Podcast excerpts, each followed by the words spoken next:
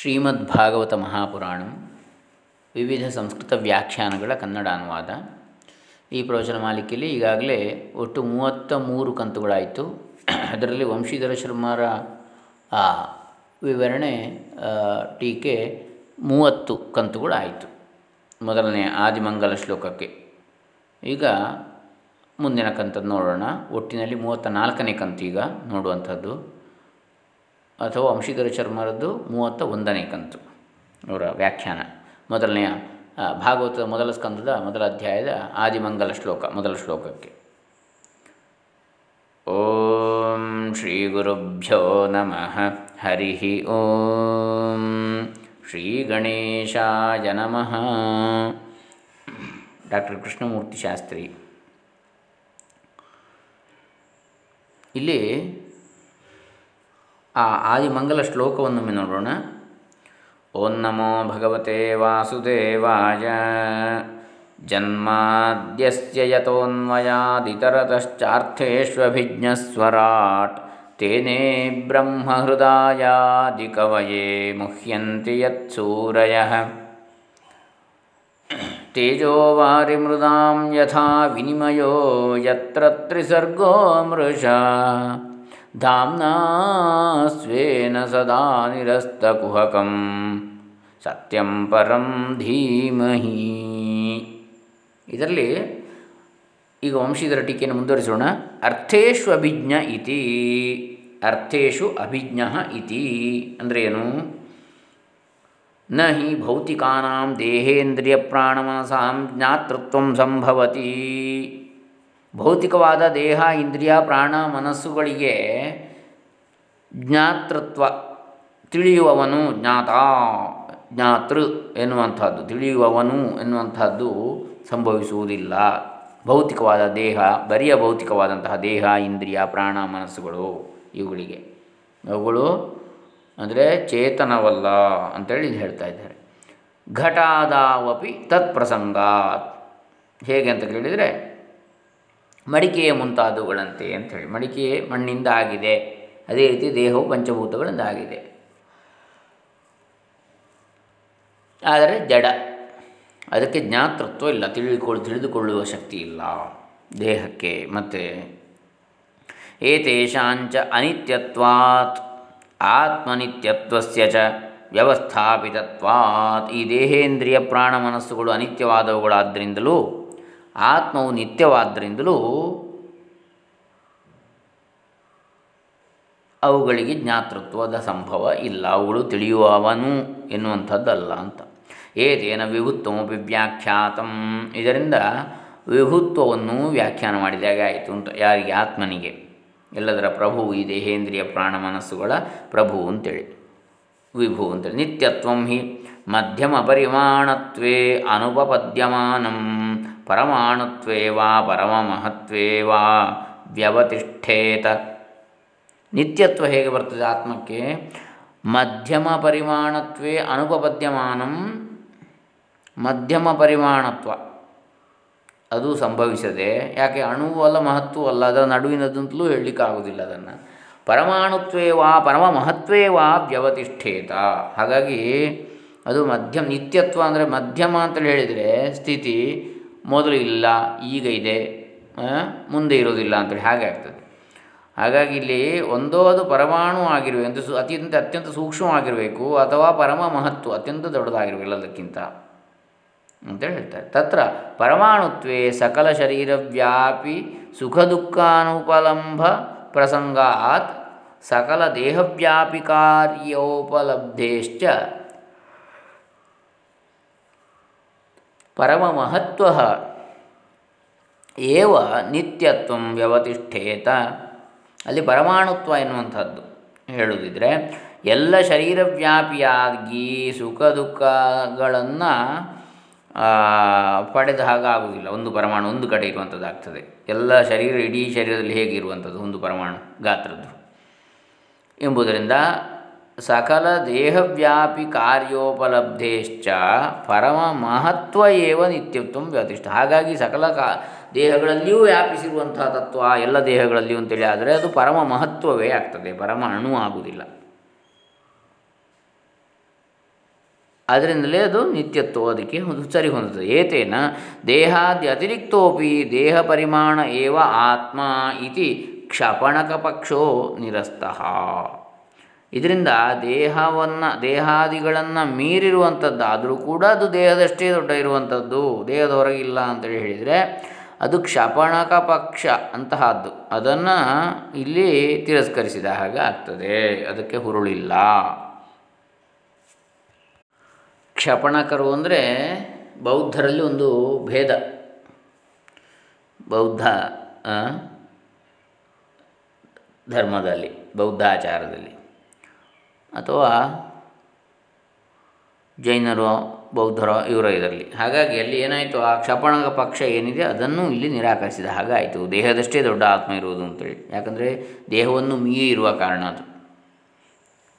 ಅದನ್ನೇ ನೋಡಿ ಒಂದು ರೀತಿಯಲ್ಲಿ ನಾವು ಇದರಲ್ಲಿ ಕಾಣುವಂಥದ್ದು ಪುರುಷ ಸೂಕ್ತದಲ್ಲಿ ಅತ್ಯತಿಷ್ಠ ದಶಾಂಗುಲಂ ಹತ್ತು ಅಂಗುಲದಷ್ಟು ಮತ್ತು ಹೊರಕ್ಕೆ ವ್ಯಾಪಿಸಿದೆ. ಬ್ರಹ್ಮಾಂಡವನ್ನು ವ್ಯಾಪಿಸಿ, ಬ್ರಹ್ಮಾಂಡದ ಹೊರಕ್ಕೂ ವ್ಯಾಪಿಸಿದೆ ಅಂತೇಳಿ ಅಲ್ಲಿ ಹೇಳಿದ್ದು. ದೇಹದ ಒಂದು ಪಿಂಡಾಂಡವನ್ನು ಲೆಕ್ಕ ಹಿಡಿದ್ರೆ ಕೂಡ ಅಲ್ಲಿಯೂ ದೇಹದಿಂದ ಹೊರಗಡೆ ನಮ್ಮ ಒಂದು ಪ್ರಭಾವಲಯ ಅಂತೇಳಿ ಇರ್ತದೆ. ಕಾಂತೀಯ ವಲಯ, ಪ್ರಭಾವಲಯ ಅಂತೇಳಿ.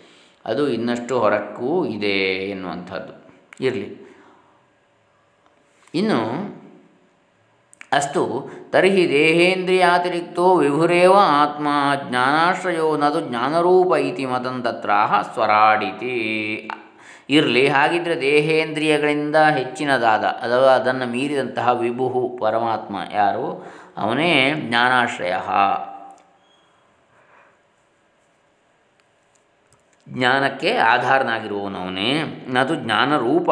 ಅವನು ಜ್ಞಾನಕ್ಕೆ ಆಧಾರನೇ ಹೊರತು ಅವನೇ ಜ್ಞಾನ ಸ್ವರೂಪ ಅಲ್ಲ. ಅಂತೇಳಿ ಹೇಳಿದರೆ ಇತಿ ಮತಂ ತತ್ರಾಹ. ಹಾಗೆಂದು ಅಭಿಪ್ರಾಯಪಟ್ಟರೆ ಅದಕ್ಕೆ ಹೇಳ್ತಾರೆ, ಸ್ವರಾಡಿತಿ ಅರ್ಥೇಶು ವಿಜ್ಞ ಸ್ವರಾಟ್. ಸ್ವರಾಟ್ ಇತಿ, ಸ್ವರಾಡಿತಿ, ಜಸ್ತ್ವ ಸಂಧಿ. ಜಸ್ತ್ವ, ಸ್ವಯಮೇವ ರಾಜತ ಇತಿ ಸ್ವರಾಟ್. ತಾನೇ ಸ್ವ, ತಾನೇ ತಾನಾಗಿ ವಿರಾಜ ಸಮ, ವಿರಾಜಮಾನವಾಗುವವನು, ಬೆಳಗುವವನು ಸ್ವರಾಟ್. ಸ್ವಪ್ರಕಾಶ ಜ್ಞಾನರೂಪ ಇತ್ಯರ್ಥ. ತನ್ನ ಪ್ರಕಾಶ ಜ್ಞಾನ ರೂಪ ತನ್ನದೇ ಆದಂತಹ ಪ್ರಕಾಶದಿಂದ ಬೆಳಗುವನು ಜ್ಞಾನರೂಪನು ಅಂತೇಳಿ ಅರ್ಥ ಅತ್ರಾಯಂ ಪುರುಷ ಸ್ವಯಂ ಜ್ಯೋತಿರ್ಭವತಿ ಇತ್ಯಾದಿ ಶ್ರುತೇ ಸಂದೇಹ ವಿಪರ್ಯಯ ವಿಪರ್ಯಯಾದಿ ಅವಿಷಯತ್ವೇ ಸದಾ ಭಾಸಮಾನತ್ವಾತ್. ಹಾಗಾಗಿ ಈ ವಿಚ, ವಿಷಯದಲ್ಲಿ ಸಂದೇಹ ಇಲ್ಲ. ಯಾಕಂದರೆ ಅತ್ರಾಯಂ ಪುರುಷ ಸ್ವಯಂ ಜ್ಯೋತಿರ್ಭವತಿ. ಈ ಪುರುಷನು ಇಲ್ಲಿ ಸ್ವಯಂ ಜ್ಯೋತಿಯೇ ಬೆಳಕೆ ಆಗಿಬಿಡ್ತಾನೆ ಅಂತೇಳಿ ಶ್ರುತಿ ವಾಕ್ಯವೇ ಇದೆ. ಹಾಗಾಗಿ ಈ ವಿಷಯದಲ್ಲಿ ಸಂದೇಹ ಇಲ್ಲ. ಅವನು ಸ್ವರಾಟ ಅಂದರೆ ತಾನೇ ತಾನು ಬೆಳಗುವನು ಜ್ಯೋತಿ ಸ್ವರೂಪ ಅಂತೇಳಿ ಹೇಳೋದಕ್ಕೆ ಯಾವುದೇ ಅಡ್ಡಿ ಇಲ್ಲ. ಸ್ವಜನ್ಯ ಜ್ಞಾನ ವಿಷಯತ್ವೇ ಚ ಕರ್ತೃಕರ್ಮ ವಿರೋಧ. ತನ್ನದಾದಂತಹ ಜ್ಞಾನ, ತನ್ನದಿಂದಲೇ ಹುಟ್ಟಿದಂತಹ ಜ್ಞಾನದ ವಿಷಯತ್ವದಿಂದಾಗಿ ಕರ್ತೃಕರ್ಮ ವಿರೋಧ ಕರ್ತೃ ಬೇರೆ, ಕರ್ಮ ಬೇರೆ ಅಲ್ಲ.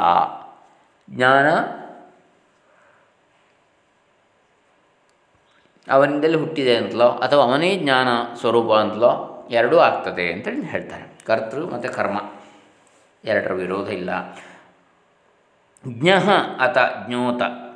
ಜ್ಞ ಅತಃ ಏವ ಇತಿ, ಜ್ಞೋತ ಏವೇತಿ ನ್ಯಾಯಾತ್ ಜ್ಞಾನರೂಪ. ಜ್ಞೋತ ಏವ ಇತಿ ನ್ಯಾಯಾತ್. ಜ್ಞ ಅತಃ ಏವ ಇತಿ. ಹಾಗಾದ್ರಿಂದಲೇ ಅವನು ಜ್ಞಾನಿಯು ಜ್ಞ ಅಂದರೆ ಬಲ್ಲವನು ತಿಳಿದವನು ಎಂಬುದರಿಂದ ಎಂಬ ನ್ಯಾಯದಿಂದ ಜ್ಞಾನರೂಪ ಏವ ಆತ್ಮ ಇತ್ಯರ್ಥ. ಆದ್ದರಿಂದ ಜ್ಞಾನರೂಪನೇ ಆತ್ಮನು ಅಂಥೇಳಿ ಅರ್ಥ.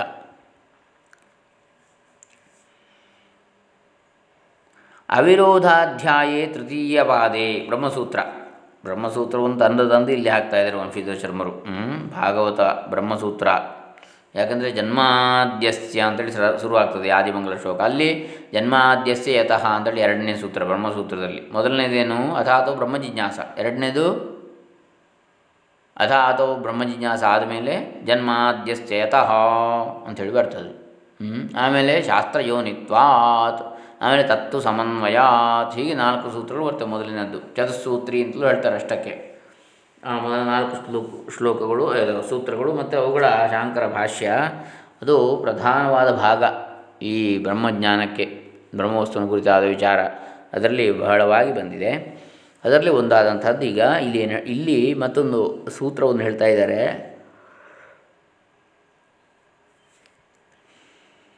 ಏನು ಹೇಳ್ತಾ ಇದ್ದಾರೆ? ಅವಿರೋಧಾಧ್ಯಾಯದಲ್ಲಿ. ನೋಡಿ, ಅಲ್ಲಿ ಸಮನ್ವಯ ಅಧ್ಯಾಯ ಅವಿರೋಧ ಅಧ್ಯಾಯ ಸಾಧನ ಅಧ್ಯಾಯ ಫಲ ಅಧ್ಯಾಯ ಅಂತೇಳಿ ನಾಲ್ಕು ಅಧ್ಯಾಯಗಳು ಇರತಕ್ಕಂಥದ್ದು ಬ್ರಹ್ಮಸೂತ್ರ. ಈ ಅವಿರೋಧ ಅಧ್ಯಾಯ ಸಮನ್ವಯ ಅಧ್ಯಾಯ ಅವಿರೋಧ ಅಧ್ಯಾಯ ಅವಿರೋಧ ಅಧ್ಯಾಯ ಅಂದರೆ ಎರಡನೇದು. ಎರಡನೇ ಅಧ್ಯಾಯದಲ್ಲಿ ಸಮನ್ವಯ ಅಧ್ಯಾಯ ಒಂದನೇದು ತತ್ವ ಸಮನ್ವಯ ಅಂತೇಳಿ ಹೇಳುವ ಕಾರಣ. ಸಮನ್ವಯ ಎರಡನೇ ಅಧ್ಯಾಯ ಅವಿರೋಧ ಅಧ್ಯಾಯ. ಅದರಲ್ಲಿ ತೃತೀಯ ಪಾದ, ಮೂರನೇ ಪಾದದಲ್ಲಿ ಪ್ರತಿಯೊಂದಕ್ಕೂ ನಾಲ್ಕು ನಾಲ್ಕು ಪಾದಗಳಿವೆ ಒಂದೊಂದು ಅಧ್ಯಾಯಕ್ಕೆ. ಆ ತೃತೀಯ ಪಾದದಲ್ಲಿ ದ್ವಾದಶಾಧಿಕರಣೆ ಹನ್ನೊಂದು ಹನ್ನೆರಡನೇ ಅಧಿಕರಣದಲ್ಲಿ ಜ್ಞಃ ನಿತ್ಯ ಚೈತನ್ಯ ರೂಪೋ ಅಯಮಾತ್ಮ.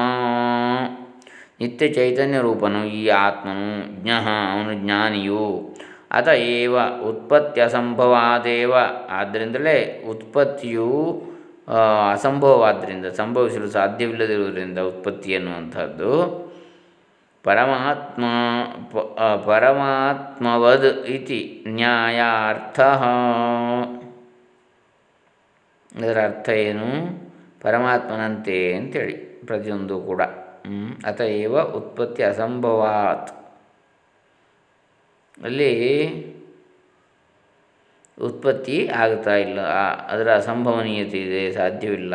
ಯಾವ ಉತ್ಪತ್ತಿ? ಇಲ್ಲಿ ಹೇಳಿರತಕ್ಕಂತಹ ನಿತ್ಯ ಚೈತನ್ಯ ರೂಪ ಅಯಂ ಆತ್ಮ. ಅತಃ ಏವ ಉತ್ಪತ್ತಿ ಅಸಂಭವಾದೇವ ಪರಮ, ಅಂದರೆ ಆ ಪರಮಾತ್ಮನ ಉತ್ಪತ್ತಿ ಎನ್ನುವಂಥದ್ದು ಸಾಧ್ಯವಿಲ್ಲ ನಡೀಲಿಕ್ಕೆ. ಯಾಕೆ? ಅವನು ಅನಾದಿ ಅನಂತ್ಯ, ಅನಂತ ಮತ್ತು ನಿತ್ಯ ಚೈತನ್ಯ, ನಿತ್ಯ. ನಿತ್ಯವಾಗಿರುವಂಥದ್ದನ್ನು ಪುನಃ ಹುಟ್ಟಿಸುವುದು ಹೇಗೆ? ಮೊದಲು ಇಲ್ಲದೇ ಇಲ್ಲದದ್ದನ್ನು, ಯಾವಾಗಲೂ ಇರುವಂಥದ್ದನ್ನು ಸೃಷ್ಟಿ ಎನ್ನುವಂಥದ್ದು ಇಲ್ಲ ಅದಕ್ಕೆ. ನಾನು ಜೀವಸ್ಯ ಸ್ವಪ್ರಕಾಶ ಜ್ಞಾನರೂಪತ್ವೇ ಜನ್ಮಾದಿ ಶೂನ್ಯತ್ವೇ ಚ ಬ್ರಹ್ಮಣ ಭೇದಕಾಭಾವಾತ್ ಸ್ವತ ಏವ ಚ ಬ್ರಹ್ಮ ಭಿನ್ನತ್ವೇ ಶಾಸ್ತ್ರಾರಂಭೋ ನಿರರ್ಥಕ. ಹಾಗೆ ಜೀವನು ಬ್ರಹ್ಮನಿಗಿಂತ ಸ್ವತಃ ಅವನು ಅಭಿನ್ನನು ಬೇರೆ ಅಲ್ಲ ಅಂತೇಳಿ ಆದರೆ ಈ ಶಾಸ್ತ್ರ ಯಾಕೆ? ಬ್ರಹ್ಮಾವಬೋಧಸ್ಯ ಸರ್ವದಾ ವಿದ್ಯಮಾನತ್ವಾತ್ ಇತ್ಯತಃ. ಆ ಬ್ರಹ್ಮಾವಬೋಧಸ್ಯ ಬ್ರಹ್ಮಜ್ಞಾನ ಎನ್ನುವಂಥದ್ದು ಯಾವಾಗಲೂ ಇರುವಂಥದ್ದು ಎಂಬುದನ್ನು ಹೇಳ್ತಾನೆ. ತೇನೇ ಬ್ರಹ್ಮಹೃದಯ ಆದಿ ಕವಯೇ ಇತಿ ಹೃದಯ ಮನಸ ಉಪಾಧಿನ ತಾದಾತ್ಮ್ಯಾಪನ್ನ ಸನ್ ಅಬ್ರಹ್ಮ ಬ್ರಹ್ಮ ವಿಪರೀತಂ ಕರ್ತೃತ್ವ, ಭೋಕ್ತೃತ್ವಾದಿ ಲಕ್ಷಣಂ ಸಂಸಾರ ಸಂಚರಣ ರೂಪಂ ವಿಸ್ತಾರಿತವಾಂ. ಅಂದರೆ ಅನಾತ್ಮವಾದಂಥ ಈ ಸೃಷ್ಟಿಯನ್ನು ವಿಸ್ತರಿಸಿದ ಅಂತೇಳಿ. ಈ ಸೃಷ್ಟಿ ಅನಾತ್ಮವ ಅಂತ ಕೇಳಿದರೆ ತೋರುವಂಥದ್ದು ಅನಾತ್ಮ ಅಂತೇಳಿ. ಅದರ ಸಾರ ಏನಿದೆ? ಅದರ ಮೂಲ ತತ್ವ, ಅಸ್ತಿತ್ವ, ಸತ್, ಚಿತ್, ಆನಂದ, ಅದು ಆತ್ಮ. ತೇನೇ ಅಬ್ರಹ್ಮ ಹೃದಯ ಆದಿ ಕವಯೇ ಹಾಗಾಗಿ ಸೃಷ್ಟಿ, ಸ್ಥಿತಿ, ಲಯಗಳಿಂದ ಕೂಡಿದ ಈ ತೋರುವ ಜಗತ್ತು ಯಾವುದಿದೆ, ಅದನ್ನು ಸೃಷ್ಟಿಸಿದ ಅದು ಅನಾತ್ಮ ವಸ್ತು ಅಂಥೇಳಿ ತೇನೆ ಅಂದರೆ ವಿಸ್ತಾರ ಮಾಡಿದ ಅಂತೇಳಿ ತನು ವಿಸ್ತಾರೆ ತಥಾಚ ಹಾಗೆ ಶ್ರುತಿ, ಅದಕ್ಕೆ ಶ್ರುತಿ ಏನು ಆಧಾರ ಹೇಳ್ತದೆ? ಸಮ ಸಮಾನ ಸಮಾನಸ್ಸನ್ನುಭೌ ಲೋಕಾವನು ಸಂಚರತಿ, ಧ್ಯಾಯತೀವ ಲೇಲಾಯತೀವ ಸದೇ ಸ್ವಪ್ನೋ ಭೂತ್ವಾ. ಇತ್ಯಾದ್ಯಾಧೀ ಸಂಬಂಧ ಸಂಬಂಧ ಸಂಬಂಧಾದ ಅಸಂಸಾರಿಣ ಸಂಸಾರಿದಾಂ ದರ್ಶಯತಿ. ಇತ್ಯಾದಿ ವಾಕ್ಯಗಳಿಂದ ಧೀ ಸಂಬಂಧಾತ್ ಬುದ್ಧಿಯ ಸಂಬಂಧದಿಂದ ಅಸಂಸಾರಿಣ ಸಂಸಾರಿತಾಂ ದರ್ಶಯತಿ. ನೋಡಿ, ಬುದ್ಧಿ ಹೆಚ್ಚು ಕೆಲಸ ಮಾಡಲಿಕ್ಕೆ ಹೋದರೆ ಏನಾಗ್ತದೆ? ಅಸಂಸಾರಿಯಾದ ಆತ್ಮನಿಗೂ ಸಂಸಾರಿತ್ವವು ತೋರಿ ಬರ್ತದೆ. ಜನನ ಮರಣಾದಿಗಳು ತಥಾಚ ತನ್ನಿವೃತ್ತೆಯೇ ಆದ್ದರಿಂದ ಅದರ ನಿವೃತ್ತಿಗಾಗಿ ಪರಿಹಾರಕ್ಕಾಗಿ ಬ್ರಹ್ಮಾತ್ಮತೋಪದೇಶೋ ಯುಕ್ತ ಇತ್ಯರ್ಥ ಬ್ರಹ್ಮಾತ್ಮ ಎನ್ನುವಂತಹ ಅದರ ಉಪದೇಶವು ಅವಶ್ಯವಾಗಿದೆ ಅಂತ ಹೇಳ್ತಾರೆ. ಯೋಗ್ಯವಾದುದೇ ಆಗಿದೆ. ಸಂಸಾರಸ್ಯ ಮೋಕ್ಷ ಹೇತುತಾಂ ದರ್ಶಯತಿ. ಸಂಸಾರದ ಮೋಕ್ಷಕ್ಕೆ ಕಾರಣ ಏನು? ಅದನ್ನು ಇಲ್ಲಿ ತೋರಿಸ್ತಾರೆ.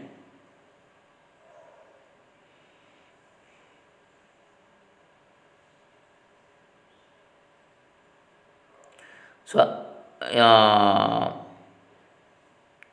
ಏನು ಹೇಳ್ತಾರೆ ಇಲ್ಲಿ? ಬ್ರಹ್ಮ ಅಬ್ರಹ್ಮ ವಿಪರೀತ. ತಥಾಚ ಶ್ರುತಿ ಸಮಾಸಮಾನ. ಸಧಿ ಸ್ವಪ್ನೋ ಭೂತ್ವ. ಇಲ್ಲಿ ಸಮಾಸಮಾನ ಸನ್ ಉಭೌ ಲೋಕಾವನುಸಂಚರತಿ ಸಮಾಸಮಾನ ಅಂದರೆ ಸಂಕ್ಷೇಪ ವಿಸ್ತಾರವಾಗುತ್ತಾ. ಸಮಾಸ ಅಂದರೆ ವಿಸ್ತಾರ. ಸಮಾಸ ಅಂದರೆ ಸಂಕ್ಷೇಪ ಸಂಕ್ಷೇಪ ವಿಸ್ತಾರ ಈ ರೀತಿಯಾಗಿ. ಸಮಾಸಮಾನ ಸಂ ಆಸಮಾನ. ಹಾಗೂ ಆಗ್ತದೆ. ಸಮ್ಯಕ್ ಆಸಮಾನ. ಸನ್ ಆಗಿದ್ದುಕೊಂಡು ಉಭೌ ಲೋಕವು ಅನುಸಂಚರತಿ. ಎರಡು ಲೋಕಗಳಲ್ಲಿಯೂ ಸಂಚರಿಸ್ತಾನೆ. ಧ್ಯಾಯತಿ ಇವ ಲೀಲಾಯತಿ ಇವ ಸು ಸಧೀಹಿ ಸ್ವಪ್ನೋ ಭೂತ್ವಾ. ಕನಸಿನ ರೂಪದಲ್ಲಿ ಸಂಚರಿಸ್ತಾನೆ ಅಂತೇಳಿ.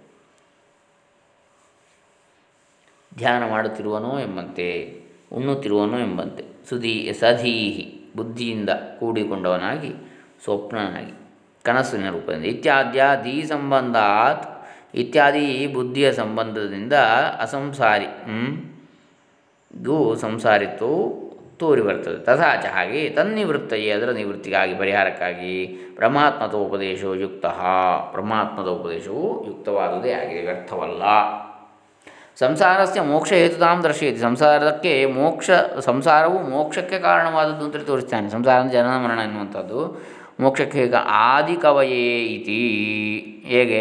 ಆದಿಭೂತಂಚ ಯತ್ಕಂ ಸುಖಂ ಬ್ರಹ್ಮಾನಂದ ರೂಪ ಮೋಕ್ಷ ಇತ್ಯರ್ಥ. ಆದಿ ಕಂ ಆದಿಕ ವಯ ತಸ್ಯ ವಯ ಅಲ್ಲಿ ಕಮ್ ಅಂದರೆ ಸುಖ ಬ್ರಹ್ಮಾನಂದ ರೂಪವಾದ ಮೋಕ್ಷ ಅಂದರೆ ಅರ್ಥ ಅಂತ, ಆದಿಭೂತವಾದದ್ದು ಅಂತ.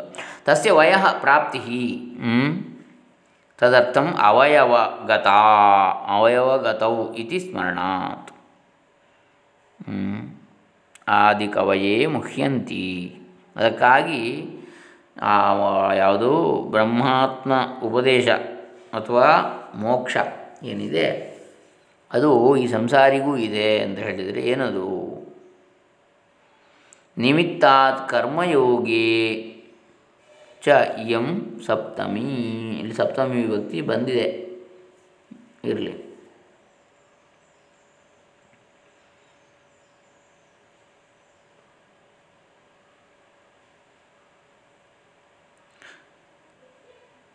ಚ ಇಯಂ ಸಪ್ತಮಿ. ಚರ್ಮಣಿ ದ್ವೀಪನಂ ಹಂತಿ ತಿವತ್ ಇತಿವತ್. ಚರ್ಮದಲ್ಲಿ ದ್ವೀಪಿನಂ ಹಂತಿ.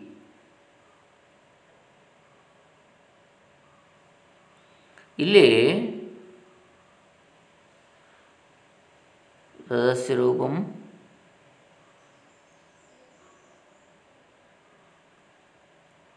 ದ್ವೀಪಿನಂ ಹಂತಿ ಇತಿ ವತ್ ಎಂಬುದರಂತೆ. ದ್ವೀಪಿ ಅಂದರೆ ಇಲ್ಲಿ ವ್ಯಾಘ್ರ ಹುಲಿಯನ್ನು ಹೇಳುವಂಥ ಚರ್ಮಣಿ ದ್ವೀಪಿನಂ ಹಂತಿ ಇತಿ ತಾವತ್. ಅಂದರೆ ಚರ್ಮಕ್ಕೋಸ್ಕರವಾಗಿ ಹುಲಿಯನ್ನು ಕೊಲ್ಲುತ್ತಾರೆ ಎಂಬಂತೆ. ಆ ನಿಮಿತ್ತದಿಂದ ಕರ್ಮಯೋಗವಾಗಿದೆ ಅಂತೇಳಿ ಇಲ್ಲಿ ನೋಡಿ, ಸ ನಹಿ ಸಂಸಾರ ಅಭಾವೇ ಶ್ರವಣಮನನಾದಿ ಸಾಧನ ಅನುಷ್ಠಾನ ಸಂಭವತಿ. ಸಂಸಾರವೇ ಇಲ್ಲದಿದ್ದರೆ ಅಂದರೆ ಜನಮರಣ ಇಲ್ಲದಿದ್ದರೆ ಶ್ರವಣ ಮನನ ನಿಧ್ಯಾಸನದ ಅನುಷ್ಠಾನವೇ ಸಾಧ್ಯವಿಲ್ಲ. ನಚ ತದ ಅಭಾವೇ ತತ್ವಜ್ಞಾನೋ ತತ್ವಜ್ಞಾನ ಉದಯ.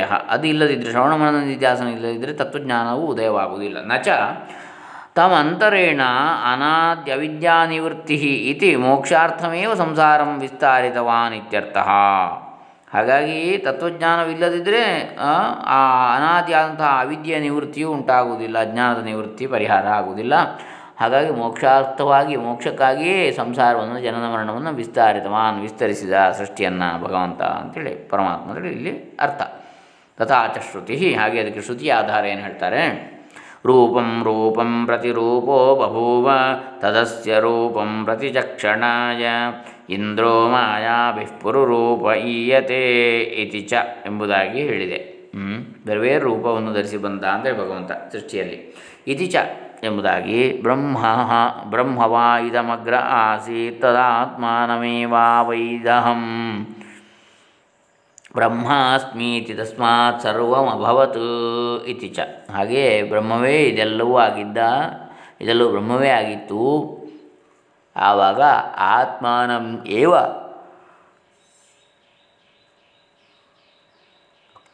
ಅವೈತ್ ಅಹಂ ಬ್ರಹ್ಮಾಸ್ಮಿ ಇತಿ. ತನ್ನನ್ನೇ ತಾನು, ಅವನು ಸಂಕಲ್ಪ ಮಾಡಿದ, ತಾನು ಬ್ರಹ್ಮನಾಗಿದ್ದೇನೆ, ತಸ್ಮಾತ್ ಸರ್ವ ಅಭವ ತನ್ನಿಂದಲೇ ಇದೆಲ್ಲವೂ ಆಯಿತು ಇತಿ ಎಂಬುದಾಗಿ. ಸಂಸಾರದ್ವಾರ ಅವಿದ್ಯಾ ನಿವೃತ್ತಿ ರೂಪ ಮೋಕ್ಷಂ ದರ್ಶಯತಿ. ಸಂಸಾರದ ಮೂಲಕ ಈ ಸೃಷ್ಟಿ ಇದು ಜನನಮರಣದ ಮೂಲಕ ಅವಿದ್ಯೆಯ ನಿವೃತ್ತಿಯನ್ನು ಹೇಳ್ತಾನೆ. ನಿವೃತ್ತಿ ರೂಪವಾದ ಮೋಕ್ಷವನ್ನು. ನಾನು ತರ್ಹಿ ಭವತು ಸ್ವಪ್ರಕಾಶ ಜ್ಞಾನರೂಪ ಆತ್ಮ ಕಿಂತು ನಾ ಆನಂದರೂಪ ಪ್ರತಿ ಶರೀರಂ ಭಿನ್ನಶ್ಚ ಇತಿ. ಸಾಂಖ್ಯಮತಂ ತತ್ರ ಮುಹ್ಯಂತಿ ಯತ್ ಸೂರಯ ಇತಿ. ಈಗ ಅದಿರಲಿ ಸ್ವಪ್ರಕಾಶ ಜ್ಞಾನರೂಪವಾದ ಆತ್ಮನೇ ಆಗಿರಲಿ, ಆದರೆ ಆನಂದ ರೂಪವಾಗಿಲ್ವಲ್ಲ ಪ್ರತಿ ಶರೀರವು? ಬೇರೆ ಬೇರೆ ರೀತಿಯಾಗಿದೆಯಲ್ಲ ಒಂದೊಂದು ಶರೀರವು? ಎಲ್ಲವೂ ಆನಂದರು, ಸಚ್ಚಿದಾನಂದ ರೂಪವಾಗಿ ಕಾಣ್ತಾ ಇಲ್ವಲ್ಲ ಅಂತ ಹೇಳಿದರೆ ಅದು ಎಂಬಂಥ ಸಾಂಖ್ಯ ಮತ ಅದು, ಸಾಂಖ್ಯ ಅಭಿಪ್ರಾಯ. ಆವಾಗ ಅಲ್ಲಿ ಹೇಳ್ತಾರೆ, ಮುಖ್ಯಂತಿ ಯತ್ ಸೂರಯ ಜ್ಞಾನಿಗಳು, ಎಂಥ ಜ್ಞಾನಿಗಳು ಕೂಡ ಮೋಹ ಹೊಂದುತ್ತಾರೆ ಈ ವಿಷಯದಲ್ಲಿ, ಪರಮಾತ್ಮ ಕುರಿತಾಗಿ ಅಂತ. ಹೇಳ್ತಾರೆ. ಮುಖ್ಯಂತಿ ಯತ್ ಸೂರಯ. ಯತ್ರ ಯಸ್ಮಿನ್ ಜೀವಸ್ವರೂಪೇ ಸೂರಯ ತಾರ್ಕಿಕಾ.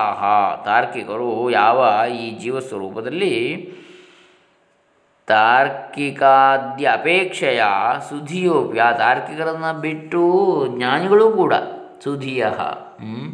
ಒಳ್ಳೆ ಬುದ್ಧಿ ಇರುವವರು ಕೂಡ, ಶಕ್ತಿ ಇರುವವರು ಬುದ್ಧಿಶಕ್ತಿ ಇರುವವರು ಕೂಡ ಮುಖ್ಯ ಅಂತಿ ಮೋಹ ಅಂತಾರೆ ಭ್ರಾಮ್ಯಂತಿ ಭ್ರಮೆಯನ್ನು ಹೊಂದುತ್ತಾರೆ. ಶುದ್ಧ ಸ್ವರೂಪಂ ಜಾನಾನ. ಅಪಿ ಶುದ್ಧ ಸ್ವರೂಪವನ್ನು ತಿಳಿದಿದ್ದರೂ ಕೂಡ ಆನಂದ ರೂಪತ್ವ ಪ್ರತಿದೇಹಂ ಏಕತ್ವ ಬ್ರಹ್ಮ ಅಭಿನ್ನತ್ವ ಚ ಅಜಾನಂತಹ ಆನಂದ ರೂಪವನ್ನು ಪ್ರತಿ ದೇಹವೂ ಕೂಡ ಒಂದೇ. ಆಮೇಲೆ ಬ್ರಹ್ಮ ಅಭಿನ್ನತ್ವ ಎಲ್ಲದರಲ್ಲಿರುವ ಬ್ರಹ್ಮವು ಒಂದೇ ಎನ್ನುವಂಥದ್ದನ್ನು ತಿಳಿಯದೇ ಅವರು ಇರ್ತಾರೆ, ಅಜ್ಞಾನಿಗಳು ಹಾಗೆಯೇ ಇರುವಂತೆ ತೋರ್ತಾರೆ ಜ್ಞಾನಿಗಳಾದರೂ ಕೂಡ. ತಥಾಚ ಹಾಗೆಯೇ ಶ್ರುತಯ. ಏನು ಹೇಳ್ತಾವೆ ಅಂದರೆ ಶ್ರುತಿಗಳು? ಏಷ ಏವ ಪರಮಾನಂದ ಇತಿ, ಇವನೇ ಪರಮಾನಂದ ಸ್ವರೂಪನು. ಎಂಬುದಾಗಿ ಏಕೋ ದೇವ ಸರ್ವಭೂತೇಶು ಗೂಢ. ಇತಿ ಅಯಮಾತ್ಮ ಬ್ರಹ್ಮ ಇತಿ ತಾದೃಗ್ರೂಪದಾಂ ಜೀವಸ್ಯ ಬೋಧಯಂತಿ. ಏಕೋ ದೇವ ಸರ್ವಭೂತೇಶು ಗೂಢ. ಒಬ್ಬನೇ ದೇವನು ಎಲ್ಲ ಚರಾಚರಗಳ ಒಳಗೆ ಇದ್ದಾನೆ. ಎನ್ನುವಂಥದ್ದು.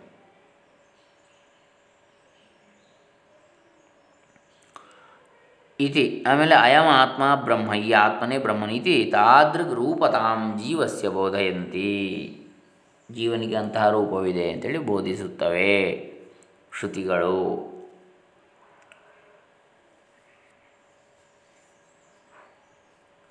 ಈ ಆತ್ಮವೇ ಬ್ರಹ್ಮಸ್ವರೂಪ ಅಂತೇಳಿ. ತದೇತತ್ ಪ್ರೇಯ ಪುತ್ರಾತ್ ಪ್ರೇಯೋ ವಿತ್ತಾಚ್ಚಾನ್ಯಸ್ಮಾದಂತರಂ ಯದಯಮ ಆತ್ಮ ಇದು ಶ್ರುತ್ಯಂತರಾಚ ಇನ್ನೊಂದು ಶ್ರುತಿಯಿಂದ ತದೇತತ್ ಪ್ರೇಯ ಇದು ಪ್ರೇಯಸ್ಸು ಪುತ್ರಾತ್ ಪ್ರೇಯ ಪುತ್ರನಿಂದ ಪ್ರೇಯಸ್ಸು ವಿತ್ತಾಚ್ಚ ಅನ್ಯಸ್ಮಾದ ಅಂತರಂ ಯದಯಂ ಆತ್ಮ ವಿತ್ತದಿಂದ ಪುತ್ರನಿಂದ ಹಾಗೆ ಬೇರೆಲ್ಲದಕ್ಕಿಂತಲೂ ಪ್ರತ್ಯೇಕವಾಗಿರ್ತಕ್ಕಂಥದ್ದೇ ಆತ್ಮ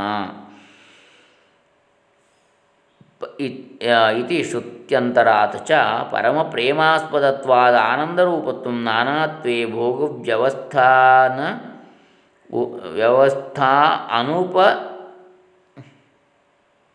ಅವಿಶೇಷಾತ್. ಅನುಪಪತ್ತೇಶ್ಚ ಪ್ರತಿದೇಹಮೇಕತ್ವ. ಹಾಗಾಗಿ ಭೋಗ ವ್ಯವಸ್ಥಾನವು ಇರುವುದರಿಂದ ಪ್ರತಿದೇಹವು ಒಂದೇ ಆಗಿದೆ ಅಂತೇಳಿ.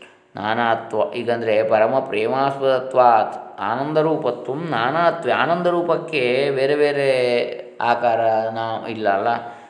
ಎಲ್ಲ ಆನಂದವೂ ಒಂದೇ ಆನಂದ ಸ್ವರೂಪ ಅಂತೇಳಿ. ನಹಿ ವಿಭೂನಾಂ ಆತ್ಮಾನಾಂ ಸರ್ವದೇಹ ಸಂಬಂಧಿತ್ವ ಅವಿಶೇಷೇ.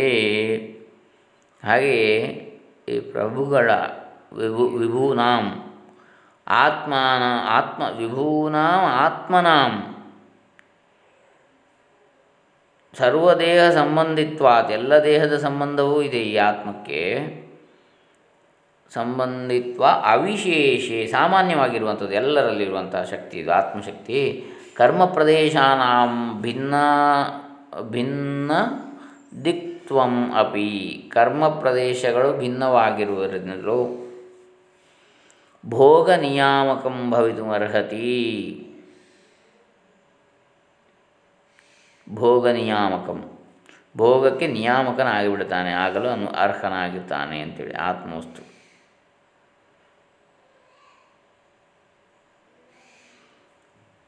ಅವಿಶೇಷಾತ್ ವಿಶೇಷ ಇಲ್ಲದೆ ಸಾಮಾನ್ಯವಾಗಿ.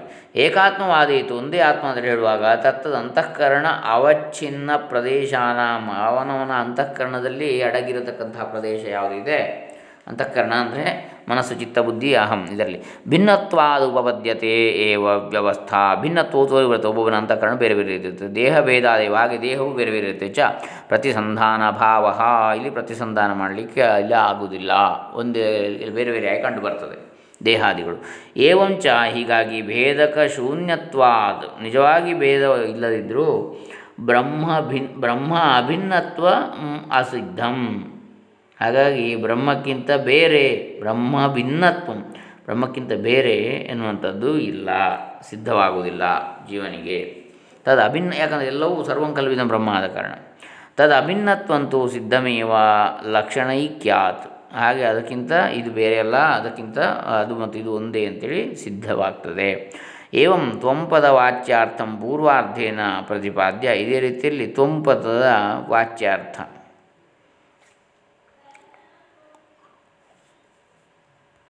ಹೀಗೆ ತ್ವಂಪದದ ವಾಚ್ಯಾರ್ಥವನ್ನು ಪೂರ್ವಾರ್ಧದಿಂದ ಪ್ರತಿಪಾದ್ಯ, ಪ್ರತಿಪಾದಿಸಿ ತಲ್ಲಕ್ಷ್ಯಂ ಉತ್ತರಾರ್ಧಿನ, ಅದರ ಲಕ್ಷ್ಯವಾದಂಥ ಉತ್ತರಾರ್ಧದಿಂದ ಅದರ ಲಕ್ಷ್ಯ ಯಾವುದು? ತತ್ಪದ. ಅದನ್ನು ಹೇಳಿ, ವಕ್ತು ಅಧ್ಯಾರೋಪ ಅಪವಾದ ನ್ಯಾಯೇನ ಆರವದೆ, ಅದನ್ನು ಹೇಳಲು ಅಧ್ಯಾರೋಪ ಅಪವಾದ ನ್ಯಾಯದಿಂದ ಆರಂಭಿಸುತ್ತಾನೆ. ತೇಜೋ ವಾರಿ ಮೃದಾಂ ಯಥಾ ವಿನಿಮಯ ಇತ್ಯಾದಿನ ತೇಜೋ ವಾರಿ ಮೃದಾಂ ಯಥಾ ವಿನಿಮಯ ಎಂಬ ಇತ್ಯಾದಿ ವಾಕ್ಯಗಳಿಂದ, ಶ್ಲೋಕ ಪದ್ಯಗಳಿಂದ. ಹೀಗೆ ತತ್, ಈಗ ತ್ವಂ ಪದದ ವಾಚ್ಯಾರ್ಥ ಹೇಳಿ ಆಯಿತು ಮೊದಲ ಎರಡು ಪಾದಗಳಲ್ಲಿ, ಇನ್ನೆರಡು ಪಾದಗಳಲ್ಲಿ ಆ ತ್ವಂ ಪದ ಪ್ರತಿಪಾದ್ಯವಾದಂತಹ ತತ್ಪದ ಯಾವುದಿದೆ? ಅದರ ಕುರಿತಾಗಿ ಮುಂದಿನ ಎರಡು ಪಾದಗಳಲ್ಲಿ ಹೇಳ್ತಾರೆ. ಅದನ್ನು ಈಗ ಮುಂದೆ ನೋಡಲಿಕ್ಕಿದ್ದೇವೆ ನಾವು. ಅದನ್ನು ನಾಳೆ ದಿವಸ ಮುಂದುವರಿಸೋಣ. ಹರೇ ರಾಮ. ಶ್ರೀಮನ್ನಾರಾಯಣಾರ್ಪಿತಮಸ್ತು ಸರ್ವೇ ಜನಾ ಸುಖಿನೋ ಭವಂತು ಲೋಕಾ ಸಮಸ್ತ ಸುಖಿನೋ ಭವಂತು ಓಂ ತತ್ಸತ್.